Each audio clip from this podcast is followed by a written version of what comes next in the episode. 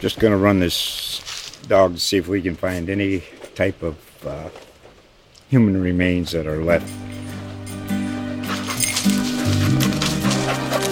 Listen to Where Secrets Go to Die, The Disappearance of Derek Hennigan. From the Detroit Free Press, a new podcast set in the woods of Michigan's Upper Peninsula. Available on Apple, Spotify, Freep.com, or wherever you get your podcasts. Hello, and welcome to From the Newsroom, a podcast production of the Monroe News in Monroe, Michigan. Well, I'm Paula Wethington from the Monroe News, and my guest for this episode of the Monroe News podcast program is Ralph Mahalak Jr.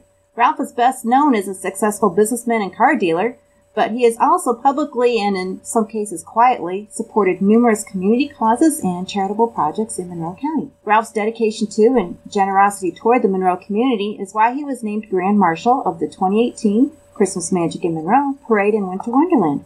The parade takes place at 6 p.m. with activities 3 to 9 p.m. Saturday, December 15th in and around Ranger Square in downtown Monroe. Now, you'll get a chance to read about Ralph's business accomplishments and some of what he does in the Monroe News and at monroenews.com, but since the honor of Grand Marshal represents and celebrates the Christmas spirit in Monroe, this interview is an opportunity to talk about just that. So, Ralph, what was the Christmas season like in your family when you were growing up? It was awesome, really. I mean, you know, I was in car business, it was tough back in the 60s, 70s, and 80s.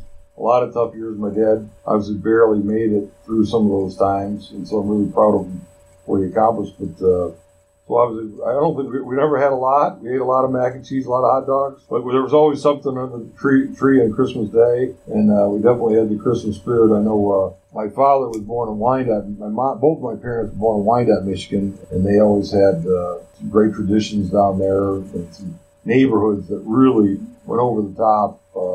With decoration, we would always go visit those neighborhoods, you know, back in those early days. And I see some similar things going on with some neighborhoods here in Monroe County as well. Some neighborhoods get really serious about the Christmas decoration, which I love. As far as I'm concerned, I think you should have Christmas decorations up year-round. Year-round. I love it. You love it. Now, my wife, she wants to have them up for very short periods of time.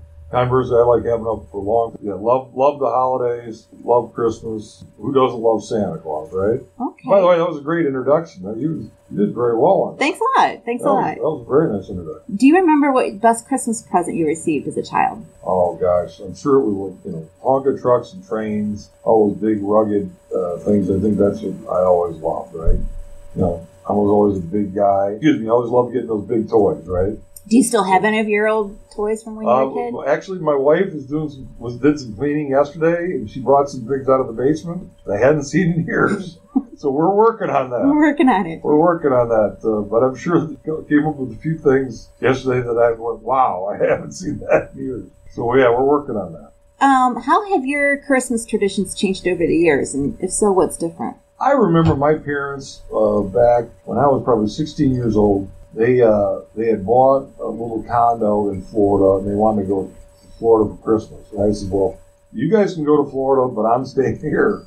I said, because you can't celebrate Florida on Christmas. Well, I've overcome that disease. And I says, yeah, you know, after they did that for Christmas, you know, I said, Christmas in Florida's not that bad. I said, they do celebrate it here, too. I thought you had to have snow and everything else, but no, they celebrate and they decorate the palm trees in Florida too. So, did you ever spend a Christmas away from home then, or has it always been here? Okay, I went with my parents. You went with your parents, but I did protest that first year, and I didn't protest after that. But I thought that was pretty. Okay, how?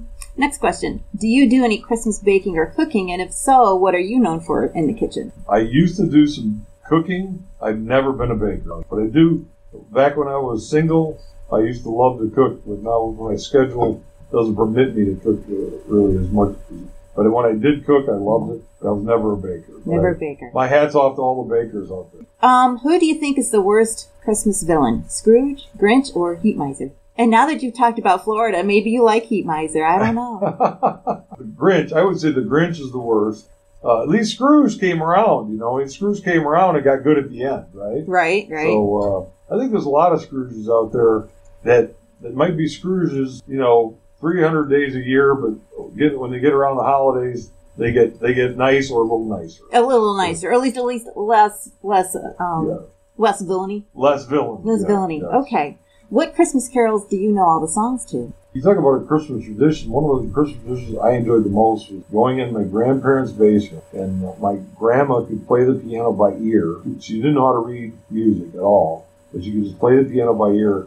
And literally, we would just go down there and sing Christmas carols all night long after Christmas dinner. Oh, so you probably know the whole Christmas carol book then. I did at one time. You did at one time. Impressive. I'll tell you what, that was a lot of fun. That was a lot of fun. In fact, my grandpa was a barber, too, and I'm going to be calling my aunt to see if we can't get my grandpa's barber chair, rescue it out of the basement. But I assume it's still okay. And even the piano, I want to really get those two things out of that basement. But they've been in that basement for decades and decades. Great memories in that little basement. Okay. Why do you think Christmas is a magical time of year, especially since the theme of the Christmas parade is Christmas magic?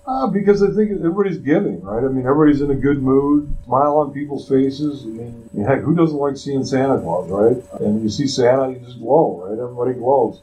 Everybody loves seeing Santa Claus. Everybody loves giving and helping others. I mean, obviously, when you give, it makes your heart feel warm, right? That warm heart makes a big difference, right? So, anyway, it's always nice to give. It's always nice to help others. What wish, and this will be your final question, what wish do you have for the city of Monroe this Christmas season? I just hope everybody has a glorious Christmas, really, because I know there's a lot of people out there dealing with a lot of pain. And, of course, I think with social media, you see it more than you ever have before, right? Obviously, you see more, you're more aware of when somebody passes away. On social media when somebody's in pain. Obviously, we have people dealing with these opioid crises and things like that. And I just hope everybody can get together as a family and have a joyous and wonderful Christmas holiday. I really wish that for everybody because I know not every day is easy. There's a lot of people dealing with a lot of people are sick, people have cancer, people are dealing with drug addictions and things like that. I just hope everybody can get together as a family and have a good time. Okay. Right? Well, thanks a lot for sharing your Christmas memories and wishes with us, Ralph. And this has been Paula Wethington for the Monroe News. Great job, Paula. Thank you for your help. And Merry Christmas. Ho, ho, ho. Ho, ho. Everybody have a good time. This has been a podcast production of the Monroe News in Monroe, Michigan. Find us online at www.monroenews.com, on social media at screen name Monroe News, and in print 7 days a week.